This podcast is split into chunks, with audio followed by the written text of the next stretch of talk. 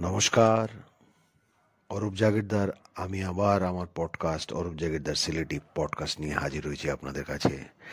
আজকে আরেকটা কবিতা আপনাদেরকে শোনাবো।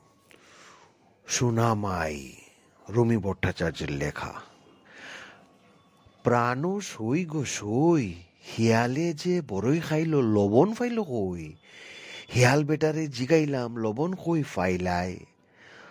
হই যদিতে তুমি রে গো প্রাণসখী আড়াইবাই? প্রাণসখী যে দিন লবণ মশলা মিলাই আমি। অত সোয়াদ লাগে খাইতে, সকলে কই ইয়ামি আমি তানে কিচ্ছু কইও না গো, তাই না আমার সোনামাই?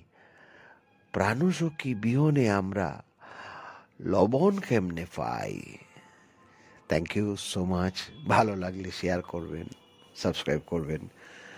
অন্যকে শোনাবেন। কারণ এটা সিলেটিতে করা। খুব নিজস্ব লোকেদের জন্য যারা সিলেটিটা জানে, তাই এই ভাষাটাকে যদি সবার মধ্যে ছড়িয়ে দেন, সবার কাছে পৌঁছতে পারে। আনন্দিত হব। সেই জন্যই এই পডকাস্টটা করা। ধন্যবাদ।